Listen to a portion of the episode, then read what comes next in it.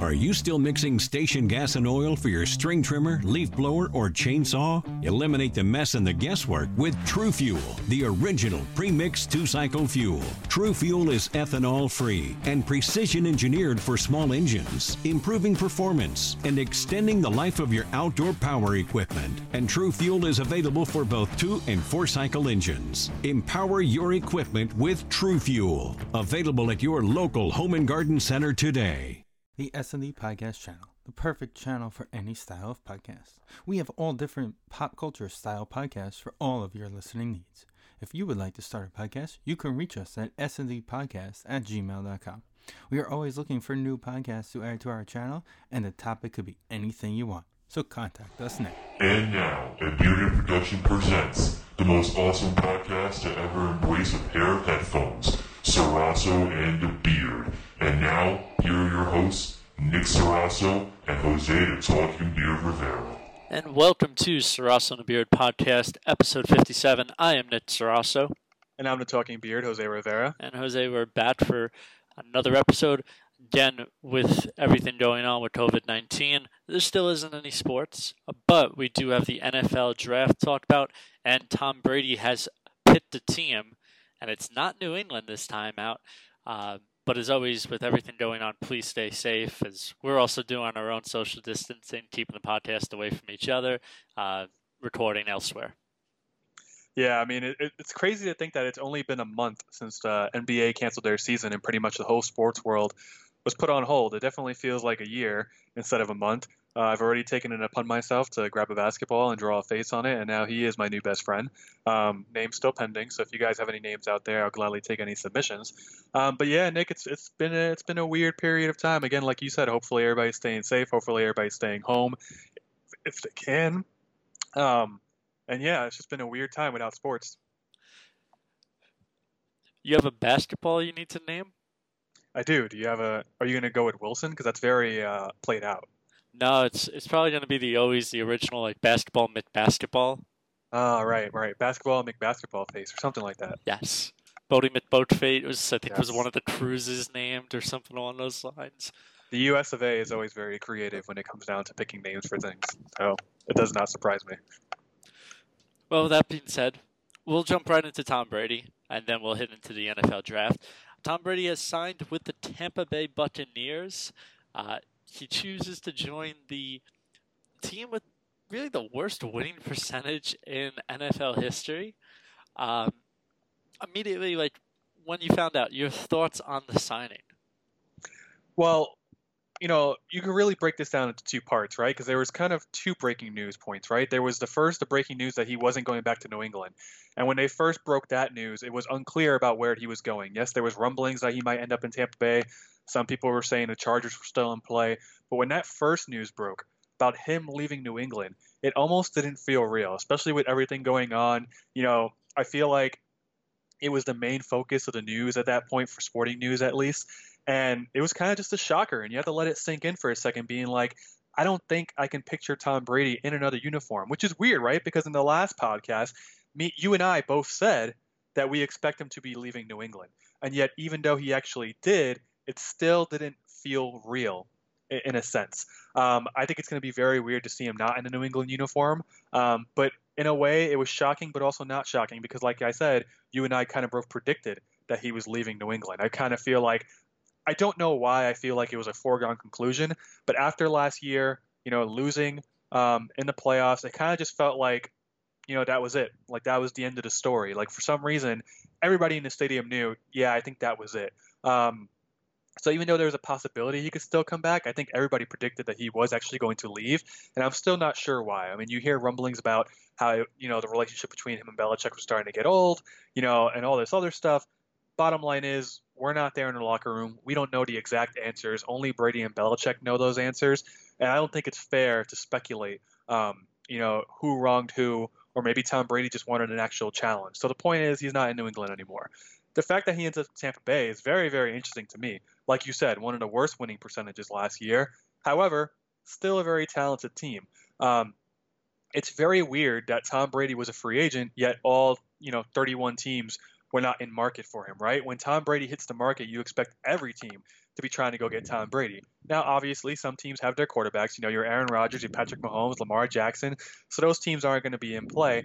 But I feel like there should have been a lot more teams trying to bid for Tom Brady's services. And it shocked me more that there was a, such a limited market for him to go to. Um, so him ending up in Tampa Bay, honestly, it's weird. But honestly, I can also understand it from a Brady standpoint because looking at the teams that were interested in you, that is the team that has two of the most dynamic wide receivers in the league in terms of being paired together. Um, they have a decent running game. I'm not the biggest fan of their run game. They have a good veteran head coach that can probably take care of Brady and has been there before. You know, has you know been in big games before. So it's not he's not exactly pairing with a new rookie head coach that you know he kind of has to feel like he has to bring into the mix. Bruce Arians is an established coach, and I think that's what Brady wanted as well too. But also, you know, this is a team that they're playing in a division that's going to be very competitive.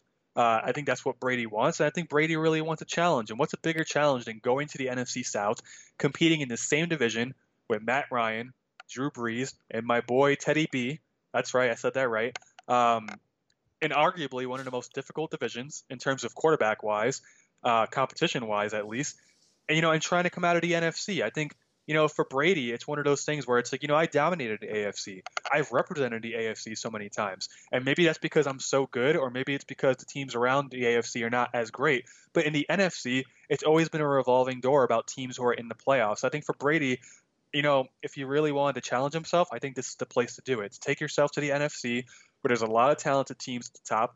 You know, the top six playoff teams are always a revolving door. And he goes to a competitive division somewhat with a pretty talented team you know, I think part of the reason we both kind of thought Brady was going to leave it when you, and I'll use a relationship standpoint, right? It's overplayed when it comes to Brady and Belichick, but Brady and New England, uh, you in a relationship, you don't immediately just break up with somebody. You you think about it. It lasts over time. You've made your decision, but you have that, you almost like I'm I'm leaving type of feel to it, and that's what it was in fall of 2019. Um, throughout the regular season, uh, in the playoffs, just discussing it over the off season type of part, that it was just the entire field just came across the, Brady I'm leaving type of part. Um, you know, for me, there's a lot of things I'm looking at on this side because Brady didn't really have that great offensive numbers last year, and obviously there wasn't much talent on his team um, for a wide receiver standpoint running backs, like you said, Ronald Jones, Peyton Barber, they're okay. I like Dare Ogunbowale, uh, but he didn't do so well for me for fantasy football wise. Maybe he'll have a, a little bit bigger of a year considering he's a receiving uh, running back on third down plays, uh, almost like that James White possibility uh, for Brady. But you go into looking at it as, for Tampa Bay.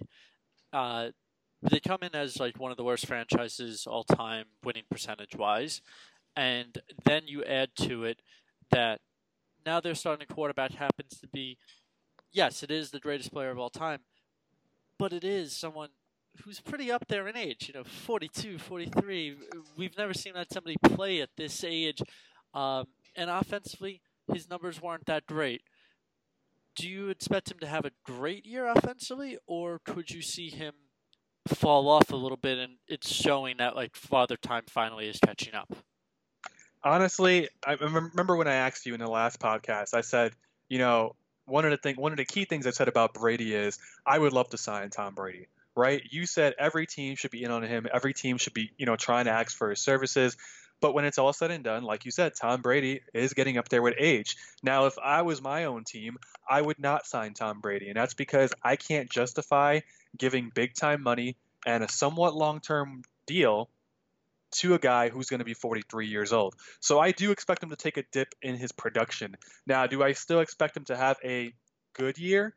I think that's fair. I think his I think his receivers are too talented. I think this team has a good potential. I'm not going to say great. I'm not penciling them in for a playoff run. I think if this team even goes 9 and 7, even if they go 8 and 8, that's a bigger improvement than what they did last year. And I know that's not going to be, you know, it's going to be disappointing to Brady and Brady's fans who expect greatness out of him. But you got to face the facts. The guy is getting up there with age. Football is a heavy, heavy contact sport that does not benefit guys who get up there in age. You know, look at Peyton Manning. Did he take the Broncos to the Super Bowl? Sure, but did he win them that Super Bowl? No. It was the defense. And you were a big advocate about why Peyton Manning was pretty much done by the time he got to Denver, even though they kept winning games. It's just you cannot deny, you know, science. You can't deny, you know, father time. You know, you get up there with age, and again, I don't want to sound like I'm bashing Brady because he keeps himself in tremendous shape. I mean, he's probably in better shape at 43 than you and I are in our 20s. So, you know, let's get that out there. But, you know, for Brady, it's it's one of those things where it's like he's gonna put up Brady numbers, but I don't think he's going to put up those New England numbers that we were used to seeing in a dynasty year. So I think he'll still have a good year. I think the bigger question is what are we going to define as good this time around? I think when we look at Tom Brady on the numbers wise, I think it could result in wins. Um, I don't think he's going to post like. Uh, we'll take Jameis Winston as the example, who's still unsigned, but there were 30 touchdowns, 30 interceptions by Winston. Free my boy Jameis Winston. Free him. I, am not expecting 30 interceptions from Tom Brady. Um, I think we have the possibility of seeing those 30 touchdowns. And if we're looking at that as a great ceiling, I mean, we're talking about that's a phenomenal year by any QB. Uh, obviously, numbers are always inflated for quarterbacks at this point when it comes to passing yards and passing touchdowns. Uh, even a few rushing uh, touchdowns elevate a lot of guys uh, with total touchdowns for that part. But I think we could still see a very strong year out of Brady. But the idea of like expecting like I don't know 48, 5,000 yards, I think that becomes a little bit more challenging.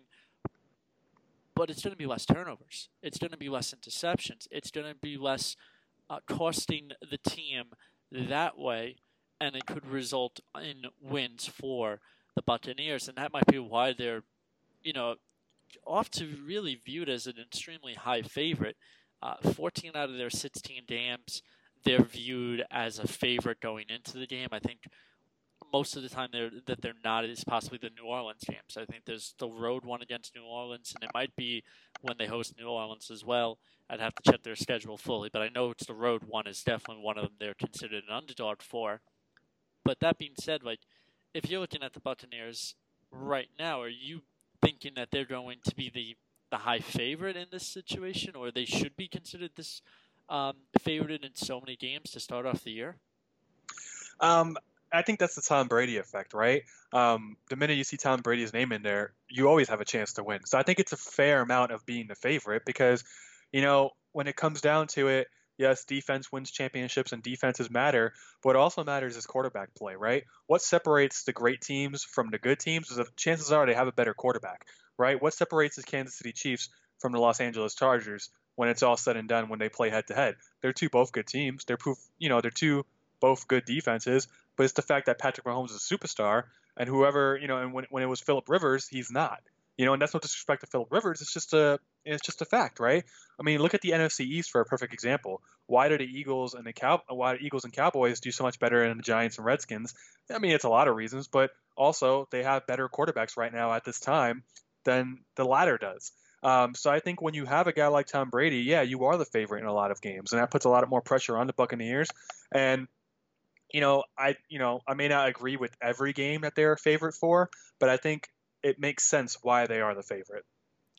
And then the last part with this, can Tom Brady going to the Tampa Bay Buccaneers hurt his legacy? You know, I've been mulling this thought a lot because I've just keep seeing it on the TV over and over and over again. Uh, you know, oh, if they lose, then what happens? Or if he never wins at all, then what happens? The guy still has six Super Bowls. I mean, the guy's still been to what six of six of nine. He won six out of nine.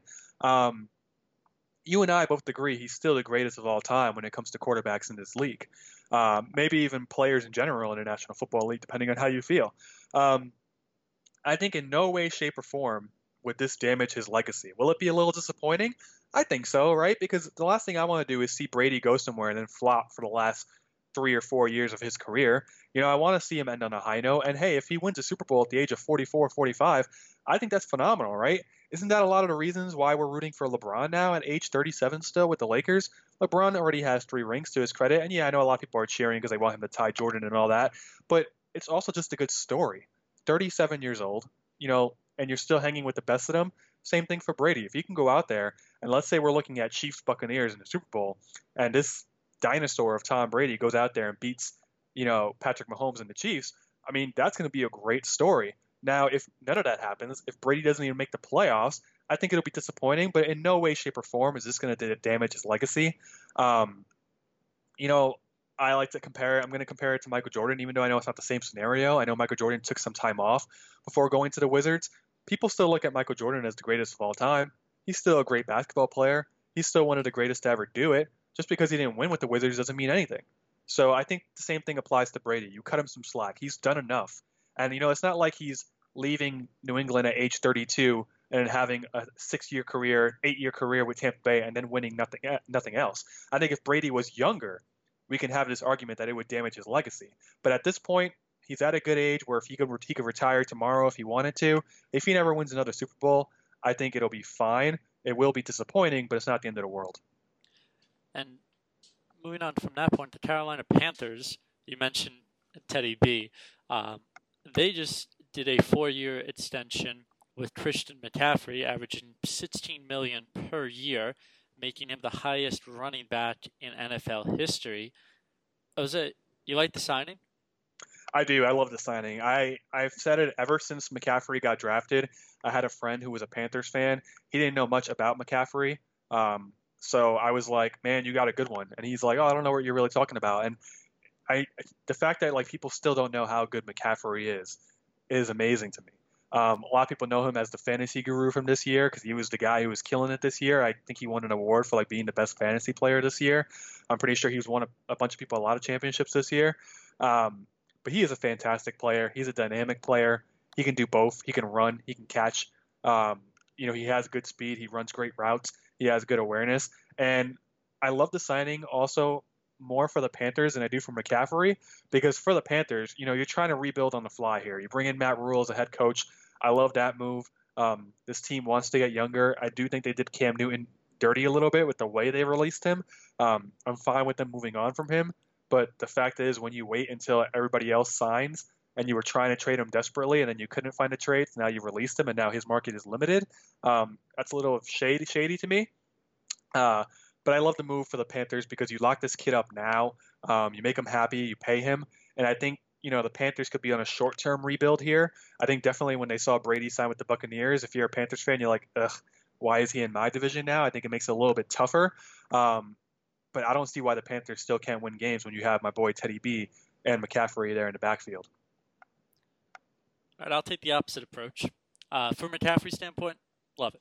You know, you worked hard you're one of the best running backs in the league, well deserved. On the fantasy side, as he said, he was, you know, uh, the uh, fantasy MVP. Um, and, and on that side, you know, get your money when you can get your money. Who knows how long you can be playing in the NFL? There's always a limited lifespan when it comes to playing in the NFL, uh, just as far as career longevity. Uh, team wise, you don't pay running backs I knew you were going to say that. You don't pay running backs. This is like when it comes to NFL teams. This should be like the sign right before you go into the field for uh, whatever organization is. You don't pay running backs. This but is that's, the easiest thing. So you don't think running backs deserve to get paid though, like at all, even though how great they are? I'm not saying they don't deserve to get paid. I'm not saying that they don't uh, they don't do amazing things for their teams. I'm saying that the NFL is brutal on players and it is extremely brutal on running backs and the longevity of a running back is just so insignificant to what a team is and you can replace a running back in multiple draft rounds. That's why we don't draft running backs in the first round. There's maybe one going in the first round this year, possibly. There was only like one that's ever considered every single year, and most of the times when we're talking about the first round running backs, we're talking about a select few in the top five, and even then, I'm not for that. You can replace a running back. Todd Gurley just got replaced, and a year ago we were talking about his contract. Todd Gurley's gone from the Rams. He's on the Falcons now, and he he sent out a tweet yesterday, "Pay me my money," because the Rams gave him a contract that they didn't need to give. You can, if you're doing it with running backs, real simple. You have their rookie contract. If they're really good, if you want to extend them, you franchise tag them a year. You franchise tag them a second year, maybe. And then you let them go. The Le'Veon Bell standard. Eh, something close to it. Was You how see why Pittsburgh that- did it. But you see why that's a little unfair, though, right? I'm not saying it's not unfair.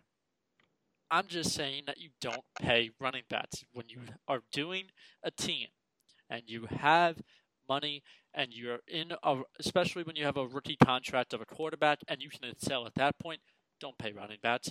When you have a team and you have uh, uh, and you're going to have to pay players, you don't pay the running back. You pay the other guys. It's really that and you know, again, congrats to McCaffrey. It's well deserved as a player standpoint, but as an organization, this is going to be a huge issue, and we're going to be talking about this a year or two years from now. as long as you see the conflict in what you're saying though right because i i do agree with what you're saying to an extent right i understand that financially it doesn't make sense to but you can't tell me that you can't you're going to just keep paying christian mccaffrey dirt and then when he hits free agency he's not going to get signed by anybody because nobody wants to pay him I'm saying I keep him on a rookie contract. I franchise tag him for a couple of years, and then I see what his body is still able to do from that span. I don't give him 16 million a year, bef- and before that. That's what I'm saying as far as like an organization part. I get it. You get have you- to pay who's been excelling on your team. You have to pay your top guys. You have to look to do that, but your top guy is never going to be or should never be your running back because that's just pivotal downhill. Every i'm going to get time. you a t-shirt that says i hate running backs and then every time we do a draft podcast or an nfl preview po- podcast you're going to have to wear it for us We'll start having to do the video part so it shows the shirt on. yeah Uh, all right, let's go on to the NFL draft as we give like all young rookie running backs their real love going into the season. um, all right, so the Bengals have the first pick. It seems like the consensus is Joe Burrow. Is there any reason you wouldn't want to take Burrow, or the Bengals don't go Burrow? You know, it's funny. If I was the GM of the Bengals, I honestly don't think Andy Dalton is as bad as people make him out to be. Um, I think he is a good quarterback. He's not great, but honestly, I see a lot, a lot of similarities, and I know people are going to bash me for this probably. I see a lot of similarities in Andy Dalton and Joe Burrow. So what exactly are you getting in Joe Burrow that's not in Andy Dalton? Uh, to me, you're just getting younger, and, and that's fair. That, that's that's a fair assessment because a lot of their receivers are still young too, right? You know, you have AJ Green, who's still a dynamic wide receiver when he's healthy. You know, they have John Ross third. Um, I'm forgetting. Unfortunately, I'm forgetting the other guy's name that's AJ on their Green? team. Uh, no, not AJ Green, not John Ross third. There's another one that's really uh, dynamic. I'm just I'm drawing a blank on his name. Um, Tyler Boyd. There you go. Um, these guys are dynamic wide receivers. They have a good running back in Joe Mixon. Um, you can argue that what they're missing here is a catalyst quarterback, which could be Joe Burrow. You know, we, we saw what Joe Burrow could do at LSU. Whether you like him as a quarterback or not, you've seen what he can do when he has talent around him, right? He had talented wide receivers, and a lot of people say, well, the receivers made Joe Burrow look good. So, by that logic, if I put him in Cincinnati with these three good wide receivers, they can also make Joe Burrow look good. A lot of the time, you know, that was the case with Eli Manning. I love Eli Manning, you know that. Um, but I will admit that the wide receivers that Eli Manning has had over the years made him look better than he actually was. Because that sometimes that's just the case when you have talented wide receivers. So I wouldn't judge them for taking Joe Burrow with the first pick. However, if I'm a GM, I look at Chase Young. That kid is a once in a generation talent on defense. That kid is going to be a monster on the defensive end for years to come. That kid is a behemoth. And honestly, the defense for the Bengals isn't exactly the greatest at all, you know, the greatest right now. So, according to your logic, Nick, and I like to use your logic a lot sometimes, Well, thank you. when you're drafting the first pick, you go with the best player overall. And that is Chase Young, not Joe Burrow. Now, if the Bengals were a complete team and they had a bad year and they were only missing a quarterback, then you go get Joe Burrow. But if I was a GM, I would pick Chase Young, but we all know it's going to end up being Joe Burrow. And I'm not going to argue with that with their decision either, especially when they have a second year head coach. They want to get you know a new QB in there for their new system. Maybe they just want to part ways with Andy Dalton. I get it, but part of me, knowing that the Bengals are probably going to be in the top ten again next year for a top draft pick, I would go with the best overall player, and that's Chase Young. I think you have to take Burrow, not only because like, you know, who who draws a bigger name? It's Burrow. What sure. he did last season is unheard of. Um, and yes, Chase Young, I do believe, is a, like you said, once in a generation, once uh, the best player in the draft. Um, is easily could be Chase Young in this, uh, but you know the the potential is there for Joe Burrow, and we're seeing like sometimes when the top quarterback plays great, we're seeing a lot of things positive in that direction. But for the Bengals, they need a quarterback. You have the first pick. You need to put people in the stands. Uh, you got to give them something to you know to believe in, and the safe pick is always, surprisingly, it is Joe Burrow because if you mess up on there, and that's obviously, and he turns out to be a complete bust, and I don't think he will be, um, you know, that that's okay at the end of the day because you had to take the quarterback, and you had to change your team up, and you had to change your franchise, and that's what they're doing in this part. I think we're going to see Burrow go number one. Um, I think 99.9% mock drafts have him go number one. A few have a little bit of a weird thing where the trade or two, but I don't see enough where you can get offered enough to get away from Burrow. Uh, for Washington, though, they have the second pick, and you just were talking about Chase Young. Uh, do you take Chase Young? Do you take Tua? Do you consider trading down the pick? Where do you think you get the most value if you're the Washington Redskins? Uh, honestly, if you're Washington, um, I think this team is far from complete as well, so they need a lot of things. Um, so, in my opinion, I don't think trading down helps unless you're getting multiple picks. Um, what I see if you're Washington, again, a once in a generational talent that's going to be there at the second pick when he shouldn't be, and opportunity to pair him up with Montez Sweat on your defensive line. That to me could be a scary front. I'm always a fan of two defensive ends on each side that are scary and create havoc. Um, I you know I heard that the, you know Washington was interviewing Joe Burrow and Tua, doing their due diligence. That to me doesn't make any sense. Not when you wasted a pick on Dwayne, Dwayne Haskins last year. Um, I think Haskins. I don't think he's going to end up being a great quarterback. I think he's pretty good. I think he can win games. Um, is he the franchise quarterback yet? I don't know. They might have prematurely picked him in the draft last year. I understand that Ron Rivera is in there now and that you know he's going to want his guy. But you got to also remember Washington already traded for Kyle Allen from the Panthers, who was a starting QB when Ron Rivera was there before he got fired. So, you know, maybe he brings in Kyle Allen to light a fire under Haskins, and if he doesn't like Haskins anymore, he can swap him out with somebody he knows and somebody that he likes and somebody that he can trust. Um, surprisingly, in Kyle Allen. Uh, so, to me, I think this is a no-brainer. If you're Washington here, the Bengals, like you said, in, at this point they kind of have to draft Joe Burrow. So if you're Washington, you take advantage and you take Chase Young. Yeah, I don't know if he can get enough value outside of Chase Young by trading down the pick. Um, I think Ron Rivera brought it up. Like, you know, do you take what's considered the best player, or do you just trade for pits? And ultimately, trading for just a bunch of pits and trading down uh, and getting like instead of you know the one A and you're getting the two. Uh, it's not really worth it at the end of the day when the other pits are not going to make up for it in the long run. Uh, this one should be easy for Washington. It should be Chase Young here.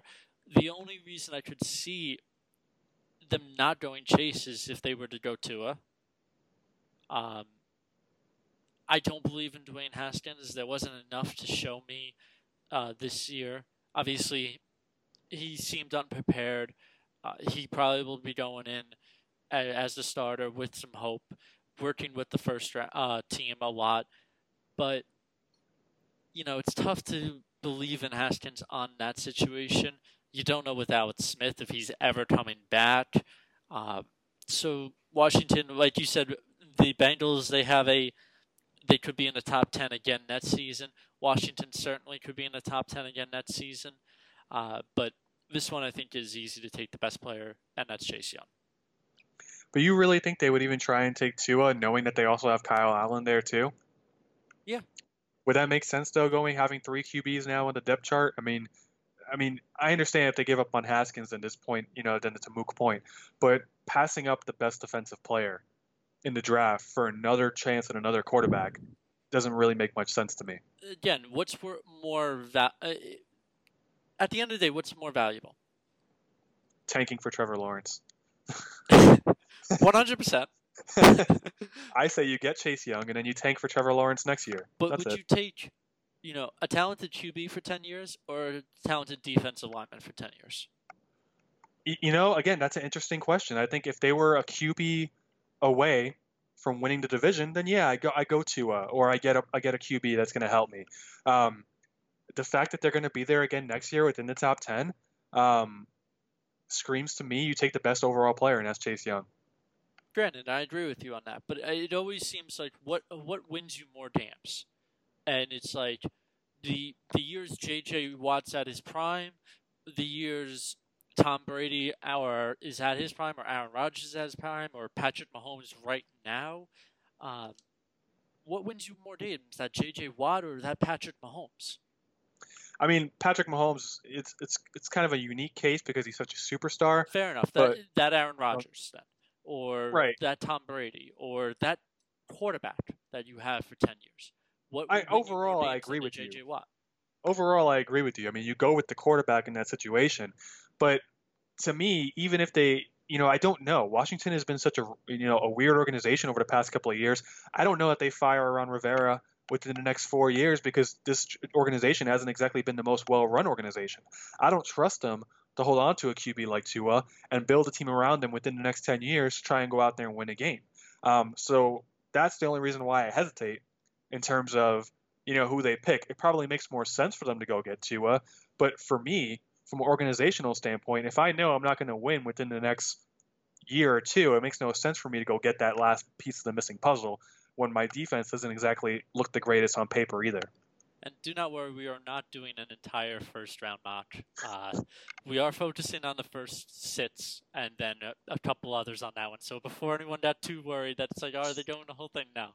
But we are going to have to talk about Detroit. I'm shocked we're talking about Detroit. Oh, Detroit. Oh, Detroit. What are we going to do with you?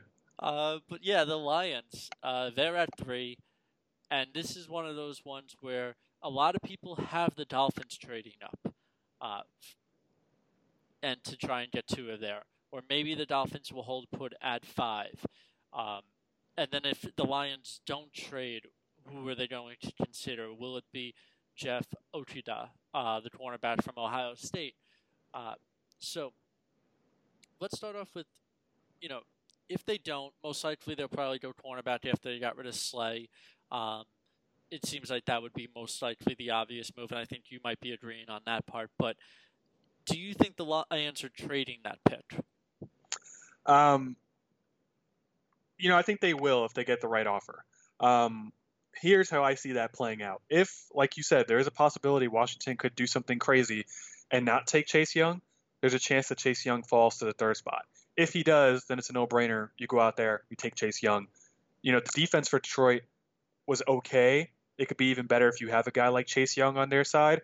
Um, I would have liked the Chase Young pick better if they held on to a guy like Darius Slay. But clearly they didn't. So if Chase Young is off the board, logically it might make sense to go get Okudah.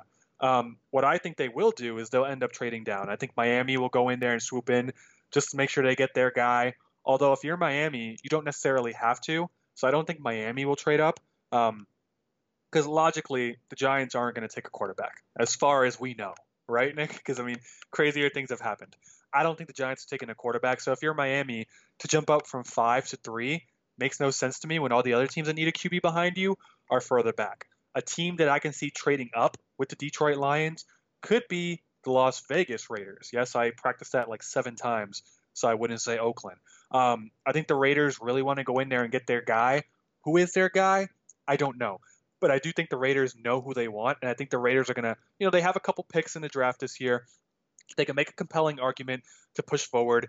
If you're the Lions, you know, your team, the Lions are in an awkward stage where they're not a terrible team, but they're not a great team either. So it would be kind of foolish for them to pot, to pass it up on the third overall pick in the draft, um, especially where they're at in their franchise right now. But I think if the trade package is so good, I could see the Raiders overpaying to try and get their guy, whether that's Jordan Love, whether it's a Tua, whether it's Justin Herbert. Um, I could see them moving up to three to go get their guy. Now, Nick, I will sprinkle this in there. What I would do if I was Detroit, I would draft a quarterback for the Detroit Lions because for me, Matt Stafford and his broken back, I don't know how much longer he has. I also don't know how much longer Matthew Stafford realistically wants to be in Detroit. So if you're in a spot here where it's very QB heavy draft, we're not QB heavy in the sense that a lot of teams need one, but there's not a lot of great ones lying around that can step in right away. You should definitely go out there and get Matthew Stafford's replacement now. Um, but I don't see them doing that. I can see them trading with the Raiders. I see the Raiders overpaying to go and get the guy that they want. The first thing I did was I actually looked at Matthew Stafford's contract. Uh, I think 32. He signed for another two years. Um, uh, 2022, you can possibly buy out after like 2021. Um, so he's not on for much of a long term deal. Uh, obviously, there'd be a lot of like dead cap hit onto that side.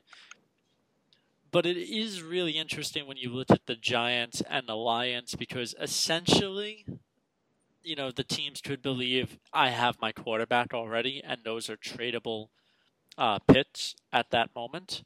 And I, I do like your uh, Las Vegas Raiders uh, possibly moving up on that one. Uh, you're going into a new stadium. You sometimes need a new face on the team with it. And it, it's clear that that um, Jay Gruden hates Derek Carr's guts. Let's just get that out there. That's not a secret.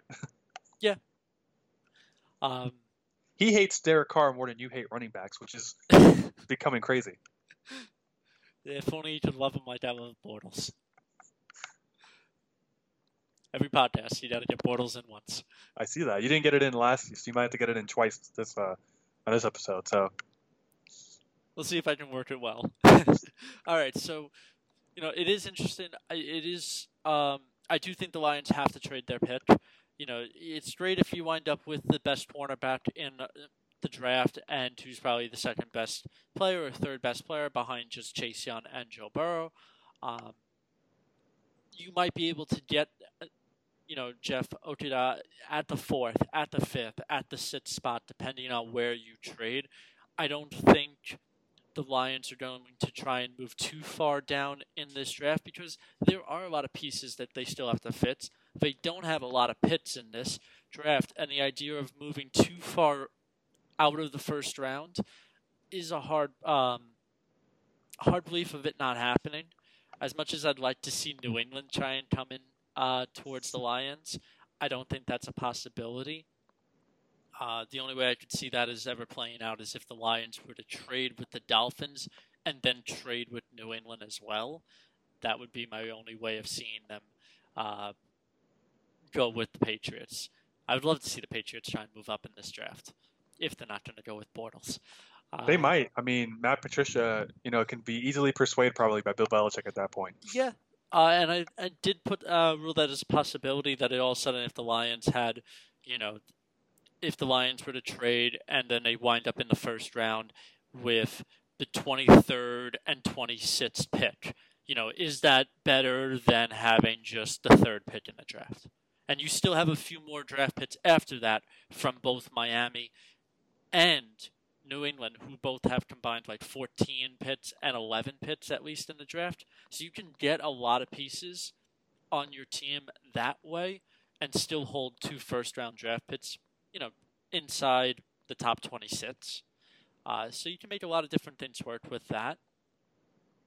Uh, if you're the Detroit Lions on that possibility if they're doing like a double trade part. But for the most part, the Lions are definitely making a trade. It will be interesting to see who they do trade with, who can offer them the most picks. I will be shocked if they make the pick at third. Uh, for the Giants, who do you think they should get? Well, again, I will visit the Chase Young theory because the Bengals are going to take Burrow. If Washington ends up taking Tua, whoever is going to trade up with the Lions is probably going to go get a quarterback. There's a possibility, Nick. There's a strong possibility that Chase Young ends up dropping to four. So if he does, you take Chase Young. Um, obviously, I think that would be a huge boost for Giants fans and what has been a pretty disappointing season, honestly. Again, um, but if they don't, I think the Giants should make this pick. I know I see a lot of people saying, you know, trade back. Um, I only trade back again if people are going to give me multiple picks, and if they do, then I'll consider it. But if we're only talking about swapping a one for one, I think the Giants still have a lot of needs now too. Now, honestly, this is like the Saquon Barkley scenario all over again. Everybody is crying for them to draft Isaiah Simmons from Clemson. I get it. He's talented. He's a good, very, very good linebacker. But the Giants also went out there and signed like a million linebackers in free agency. So I have no reason to believe that the Giants are going to be in the market for Isaiah Simmons as well too. I know Simmons is pretty versatile, but I just don't see a scenario where the Giants benefit from drafting Simmons right now over a bigger need. You have your quarterback. Let's protect this quarterback for the next 10 years if he is your next quarterback. There's so many offensive linemen in this draft However, it's very unpredictable with the way offensive linemen can get drafted on the board. A lot of teams could probably use an offensive lineman. Every team, Nick, can always use a good offensive lineman coming out of college to freshen up their offensive line. But if you're the Giants, they desperately need it. And if I'm the Giants with your fourth pick, you have to go offensive lineman here. Yeah, I like going offensive lineman. Uh, Wills is who I think the Giants are going to be targeting here uh, from Alabama. Uh, you know, it really you you can go wrong with a couple different ones, but if you can get the best offensive lineman in the draft at four, uh, not to compare him the same way with Indianapolis and what they were able to do, and I don't think it's the same player, uh, but Indianapolis was able to hold their pick. They didn't need any needs of a quarterback. They went offensive line, and it works out, and they have one of the best offensive line in football. Uh, making those type of decisions is the way to set up your offense uh, in the future there is the possibility the Giants consider trading down a little bit.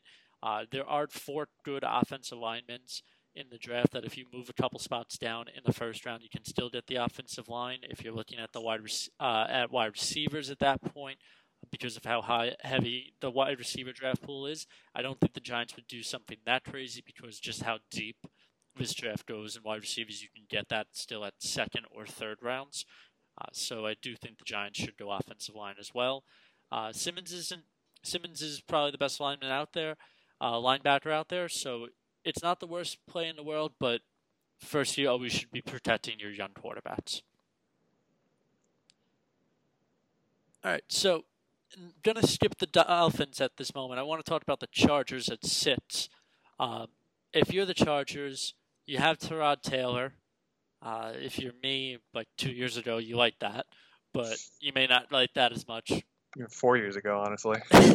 or four years ago, you may like that. But if you're the Chargers, you're sitting at the sit spot. There's a few different teams that could move up on you and take either Tua or take Justin Herbert. If you're the Chargers, are you? Is this a must QB draft for the, the Chargers? You know, I think it is. And it's a real shame because I feel like the Chargers, you know, to me, they have quite a few needs too. I would love to see them go out there and get a wide receiver um, just because a lot of their wide receivers have just been very injury prone over the past couple of seasons. Um, you know, they franchise tagged Hunter Henry. Uh, they they extended Austin Ekeler, which was a good move. Um, and it seems it seems like they're advertising Tyrod Taylor very heavily. Um, I just don't buy it, Nick. I mean, it wasn't a secret that Los Angeles was in the market for Tom Brady. They really wanted Brady, but when they became an appealing option, they kind of tried to flip the script, saying, "Well, we have Tyrod Taylor, we're fine." You know, even now, I feel like the Chargers are a team that can benefit from signing a guy like Cam Newton to a one-year deal, or signing a guy like Jameis Winston to a one-year deal, and competing with Tyrod Taylor. But instead, the Chargers are kind of being like, "Nope, we like Taylor. This is our QB." I still don't buy it. So what that tells me, if they're not going to go out and they're not going to get Cam Newton, if they're not going to get Jameis Winston, and you let a guy like Philip Rivers go, who is the face of your franchise for a couple years, what this tells me is the Chargers are going to go QB in the first round. Now the question is, do they do it at the sixth spot, or do they try and trade up with a team like the Lions or the Giants and try and do it sooner, right? Because at that point, you could have a lot of teams swooping in, and there are a lot of quarterbacks. But the question is, is your guy going to be available? Um, And if your guy is not, do you have another guy that you like in favor? Uh, it's a very, very interesting draft class, right? Because the top five right off the bat are what? Burrow, Tua, and then people kind of argue between Herbert being the third, but then you're also hearing Jordan Love's name or Jake Fromm. Um, so I feel like after those two, after Burrow and Tua, there's a lot of debate on who people like. Um, so the question is, who do the Chargers like the most? But my point is, though, is that even if you are going to go with Taylor into the season as your starting quarterback. You still need to have a guy holding a clipboard behind him if that's the route you're going to go. And most likely, whoever they end up drafting is going to take up is going to take over halfway through the season. The only question is, are the Chargers still going to be alive at that point, or is it going to be a throwaway year and you're just going to let the kid learn? But in every scenario, I can't see how the Chargers don't pick a quarterback. Yeah, this this has to be a uh, quarterback. Uh, it's just a matter of where and what spot. Uh, a lot of things could dictate it. Obviously, you don't think Cincinnati's going to move it.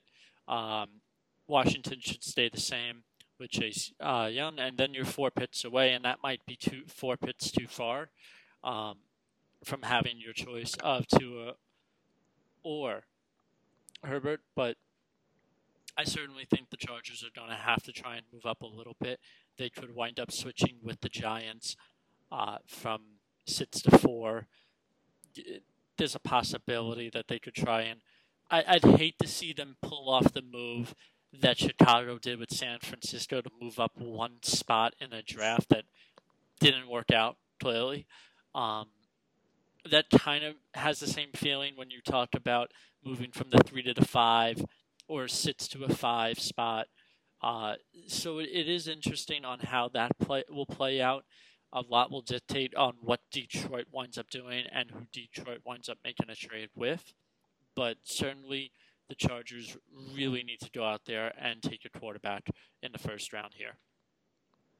Uh, we're not really going to cover the Panthers, Cardinals, uh, Jaguars, Browns, because a lot of these teams, you know, I do expect all of them to take offensive line or defensive line. I don't think there's going to be really a big surprise there. It could be more of someone possibly trading in.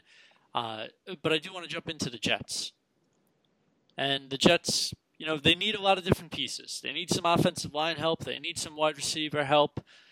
They need some defensive lineman help.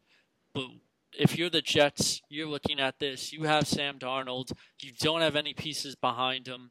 You don't have anybody really to protect him. And you're sitting with the 11th pick in the draft what are you looking at as your top priority? Well, honestly, you know I'm not a big fan of Robbie Anderson, um, but I do think him leaving the Jets is going to be a huge blow to their draft board. Um, the reason being, I really want the Jets to choose an offensive lineman here. I think, you know, the, your quarterback is important. I think Sam Darnold is a terrific quarterback. I am jealous that the Jets have him. Um, and you know how I feel about Darnold. Yes, last year was a very, very weird year. The Jets had a very, very bad year. But honestly, you know, if Darnold wasn't missing for the first six games of the season because of mono, believe it or not, grown men still get, um, you know, maybe the season ends up just a little bit differently. Maybe they win a couple more games here and there.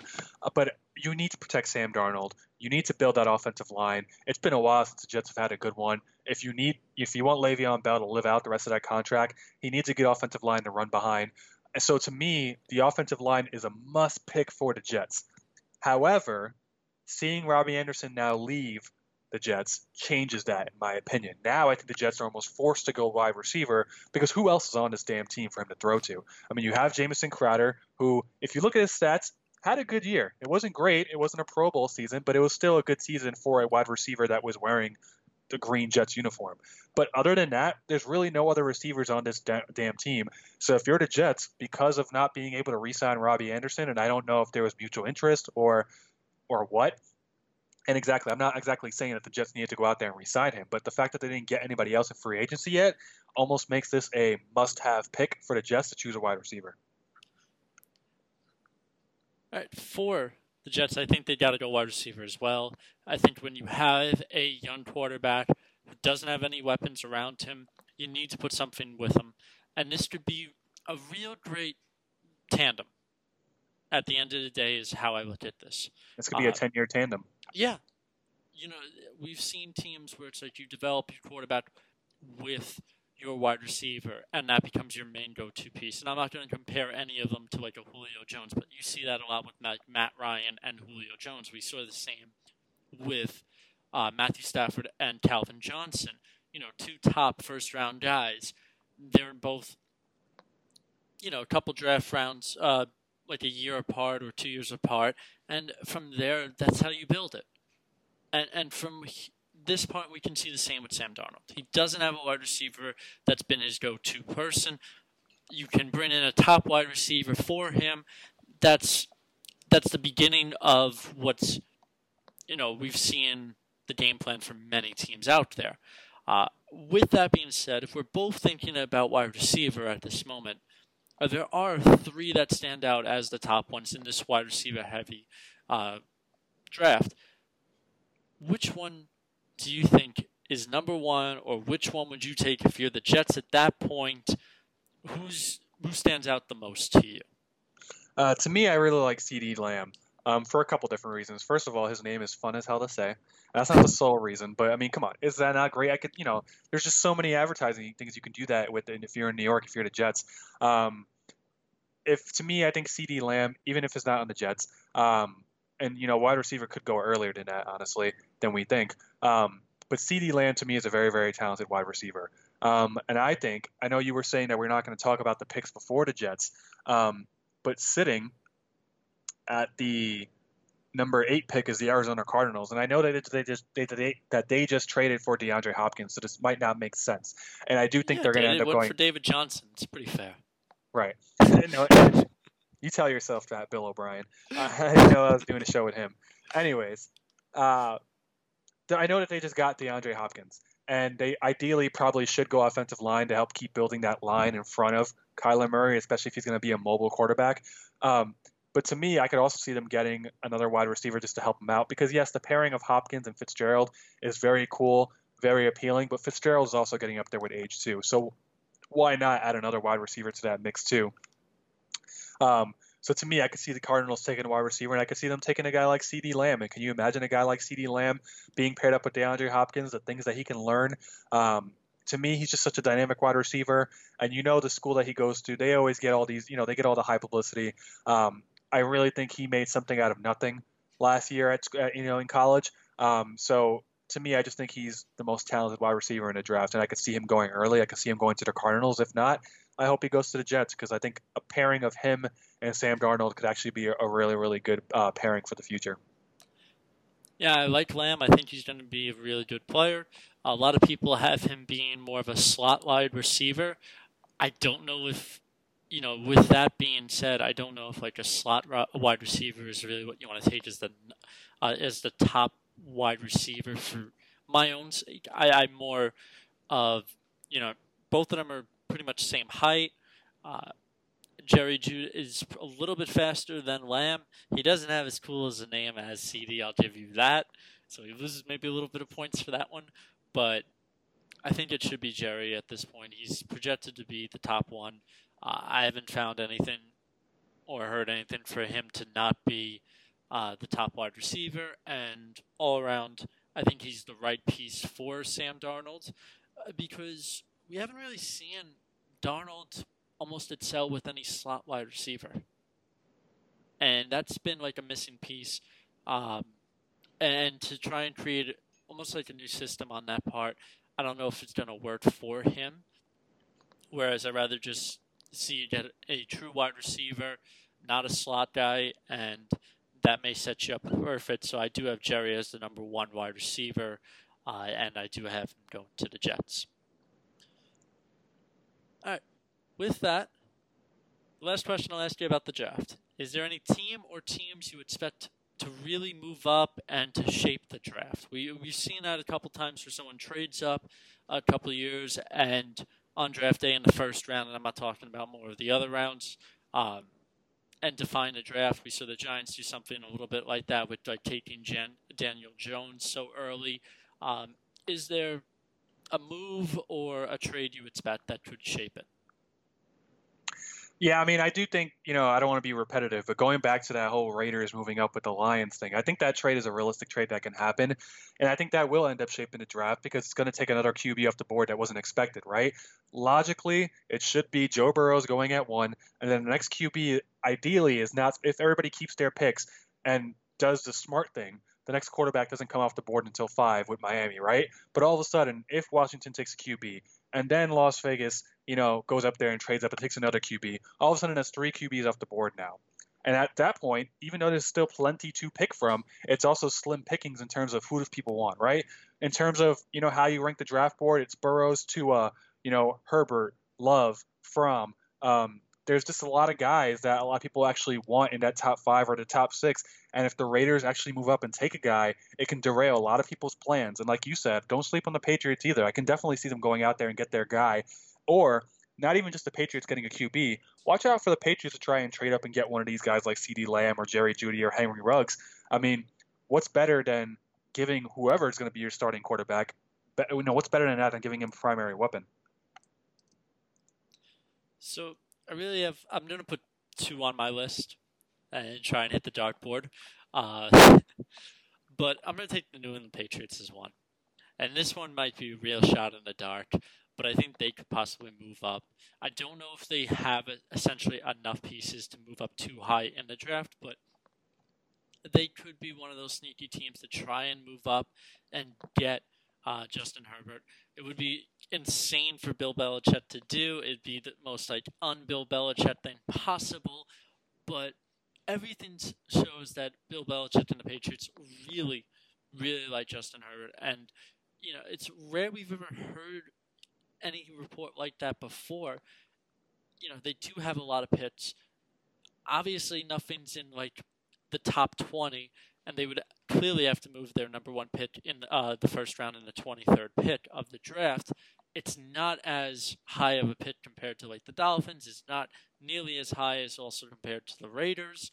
Um, but I do think there are a possibility to move up and shape the draft if they were to do something like that. The other one this one's even, I think, as much of a shot of the dark as well. But I'm going to pick the Jacksonville Jaguars.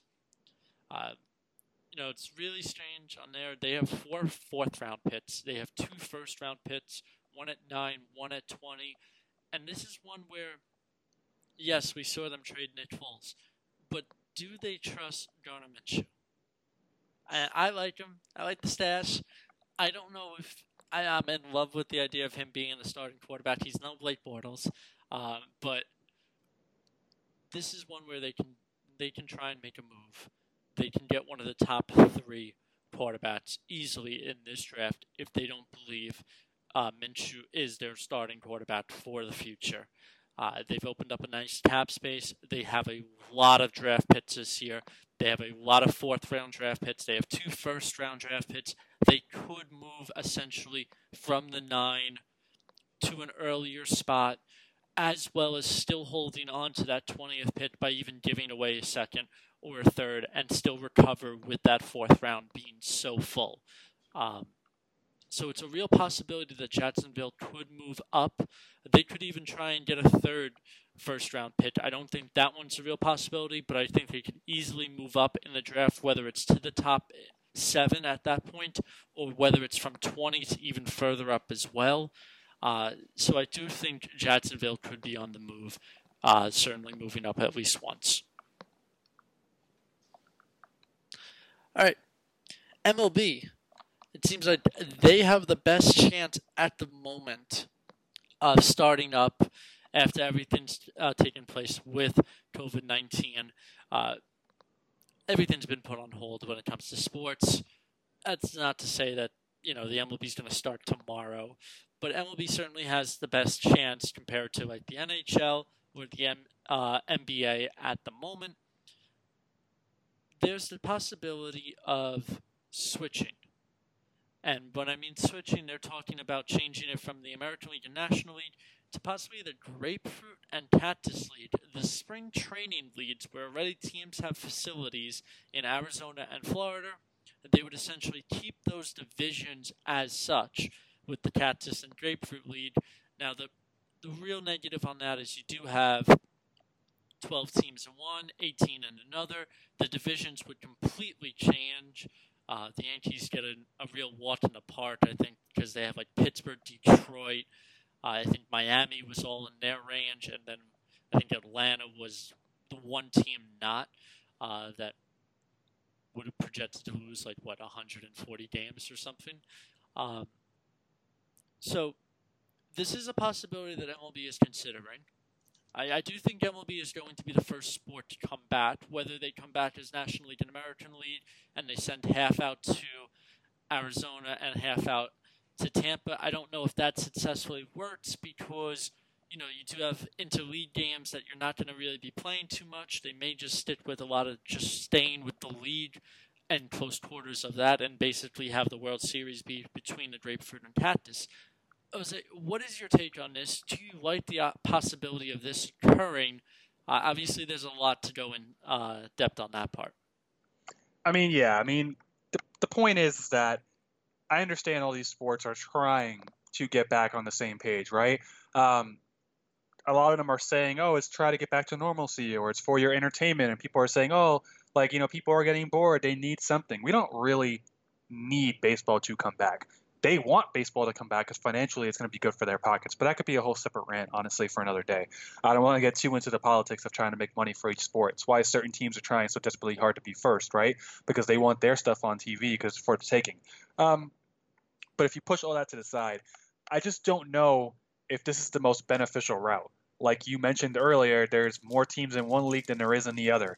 Now, geographically, it does make sense if they want to try and cut down on the traveling you know, if they want to cut down on the amount of times that people are away from the facilities, at least they can keep them all in one place. They can monitor them. If anybody gets sick, they can easily have access to them and know where they are at all times instead of them traveling from city to city on flight to flight, from airplane to airplane, you know, hotel to hotel. Just so many different places. At least you'll have them in one spot. Um, that you can get this thing started. However, you know, the only thing I don't like about it is that it, it, you know it forces you to shuffle some things around. So, like you said, the Yankees division would be pathetic when it's all said and done. And honestly, that's not so much different than the AL East because realistically, in the AL East this year is going to be between the Yankees and maybe the Tampa Bay Rays, but I think we all predicted the Yankees were going to take the AL East pretty easily this year. So it's not that much different, but I think you are watering down the competition if you do it like this, considering that there's a lot of competitive teams in Arizona and not as many on the East Coast, in my opinion, that be would be competing um, for this style of uh, and how they would break it down. I just think it's a headache. I think they should, you know, continue to monitor the situation. And unless this is the only possibility, I don't see this as the best possibility. You know, I I'm, I like it. Automatically, it, gets leads in there. Um, and here it was um, the Grapefruit Yankees, Philadelphia, Toronto, Detroit, and Pittsburgh. So it was pretty close. I had majority of there in there. Um, but in in the Grapefruit, there's clearly there's more playoff teams. In one division, the East, the Mets get screwed. They get the Nationals, Astros, Cardinals, and these are Go. playoff teams, right? On Go that figure. Go figure. Um, the South is incredible, and Baltimore's dead. I mean, they already were, but when you throw in the Red Sox, the Twins, Atlanta, and the Rays, Baltimore's never winning a game or a series at that point. So there's well, that's not, not a- too far off from the truth. but at the end of the day, you know, there there are things to really take away from this. Uh, the possibility that, you know, all of a sudden the Mets and Yankees are in the same league. And if it is a playoff series, they can have a playoff series against each other. And they could be fighting for spots in the playoffs if the Mets are able to go that far. You can see the same in, with Chicago. The Cubs White Sox are now in the same one. The Los Angeles Dodgers and Angels are in the same uh, group. So th- there are different rivalry perspectives that can occur through this. Um, this is the only way that they really can consider this. Because the entire part is there's not going to be fans for these games. Not, and if there are, there. What is it going to be like a small attendance, or if it is, then everything's good, and they're not going to need to just be playing in Florida and Arizona. So obviously, there's no fans. This is about TV time, and do you want to have the Yankees and Mets, or one of the two in Arizona, and now it's 10 p.m. games every night, or maybe they're doing it a little bit earlier. So it, it's not going to get the viewership it deserves and could have uh, without having a lot of the East Coast teams in Florida and most of the Central and West teams in Arizona. So this is the right way that they could do this. Um, and it does make sense at the end of the day, and I think this has to be done that way. And I don't think I don't think the baseball purist is going to be like, no, this isn't a right, this isn't a season at that point. After all, we just gave the Astros the 2017 World Series still, so I don't think I don't think any purist is going to hate if we change it American League and National League to Grapefruit League and Cactus League. So I, I think it works, and uh, overall, I think this could be the right way to go. And at the end of the day, if we get a sport back, right? Are, we, are is anybody really complaining? Yeah, I mean, I get it. It's it's it's just it just it feels so weird. This is that this is what it's resorting to, but I get it. And I mean, I don't mean to completely bash the MLB. I give them credit for trying, but what I don't want to see is I don't want to see a World Series in December. Just because things are getting pushed back doesn't mean we still need to play 162 games. Let's just start the bad boy in June. You know, let's play 100 games if we need to. Let's not care about what Mariano Rivera says about if you play 60 games and you're not a World Series champion. Like everybody plays the same number of games. Relax, my dude. You threw one pitch. so it doesn't really matter when they play. If they if they try and do it as starting up in June or start up in like you know after the All Star game would be considered, uh, and, and play out through and go as far as they can, whether it's 108 games, 162. I certainly think 162 is thrown out the window. I think 108 is certainly uh, a possibility. And, you know, if you are considering the October or November or uh, December World Series, you know, is it really that bad? Uh, the only thing it hurts is it hurts the next year's teams. Uh, the 2021 free agent time span, uh, the spring training of next year, the the time off for teams. So I think that's the only key that they'll have to look at for that one. But as far as weather, that's not a big deal. You're going to be playing in Arizona and Florida. All, all three of those stadiums in the major leagues are domed. So there's not a big issue for that part. Uh, lastly, uh, with Beardback and Dude and Dunce, uh, you know, there's so many things that, you know, in history, uh, I have, you know, first Milwaukee Braves game, first Baltimore Orioles game, Hank Aaron's first game, Pete Rose's first game. There's so many different ones on this. Tiger Woods wins his first Masters in 1997. Uh, Jose, even you said you had a few, correct? Yeah, I mean, uh, today is the anniversary of Kobe Bryant's last game. Let him rest in peace. Uh, when he dropped 60 points, he just couldn't resist not dropping one more giant point total, right? On the Utah Jazz, I believe it was. And it's also the anniversary of when the Warriors beat the Bulls' record of perfect, uh, not perfect, uh, the best record in NBA history, going 73 and nine.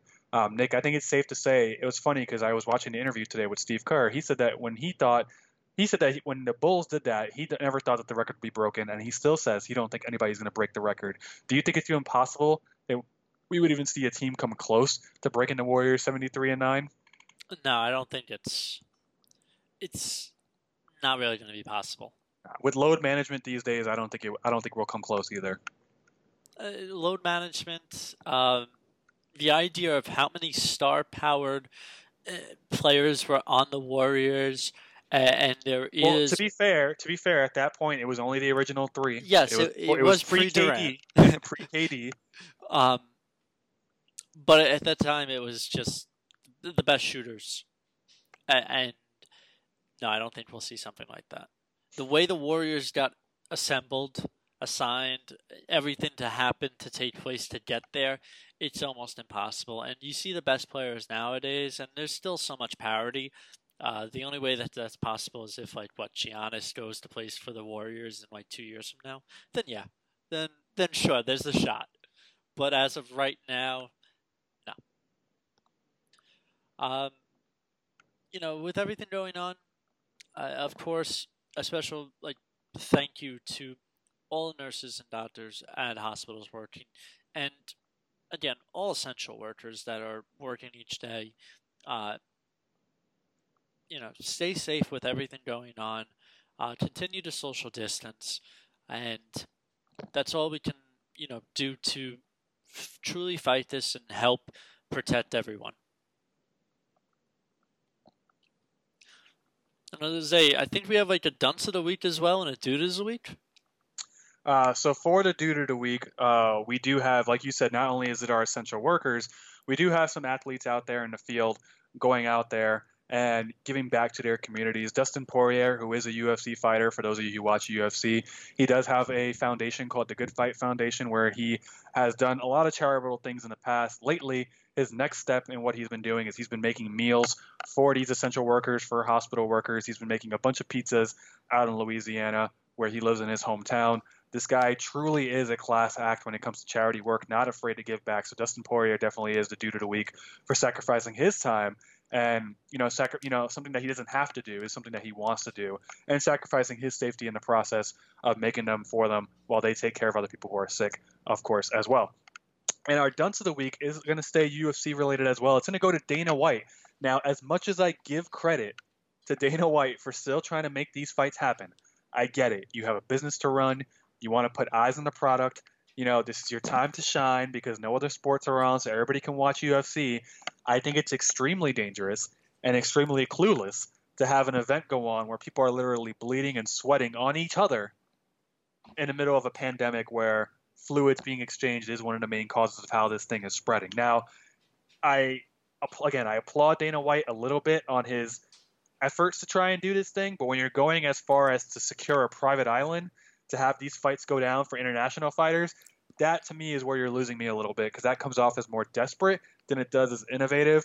It clearly just looks like you're trying to line your pockets for money. Um, I think it sends the wrong message. But hey, kudos to the fighters that are willing to go out there and, and provide some entertainment. Uh, we could we could all use it, and it's like you said, Nick. No one's going to argue if there's sports on TV. So if there is, obviously I'll watch. I'm not going to be a hypocrite. But when it's all said and done, I think he's going just a little bit too far to try and make sure these things happen. Um, to the point where everybody's blaming Mickey Mouse now. I mean, poor Mickey, shutting down the UFC. And with that, thank you so much to listen to Sarasso and the Beard Podcast, episode 57. I am Nick Sarasso. And I'm the Talking Beard, Jose Rivera. And always do check out the other podcasts on the S&D Podcast channel. Um, always great shows, especially with WrestleMania just coming uh, off as well. Uh, congrats to Drew McIntyre.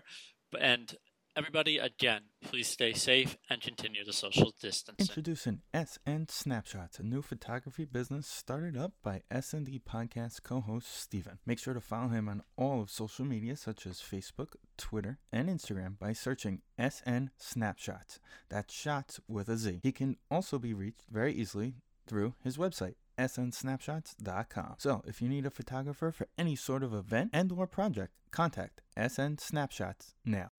Are you still mixing station gas and oil for your string trimmer, leaf blower, or chainsaw? Eliminate the mess and the guesswork with TruFuel, the original pre-mixed two-cycle fuel. TruFuel is ethanol free and precision engineered for small engines, improving performance and extending the life of your outdoor power equipment. And TruFuel is available for both two and four cycle engines. Empower your equipment with TruFuel. Available at your local home and garden center today.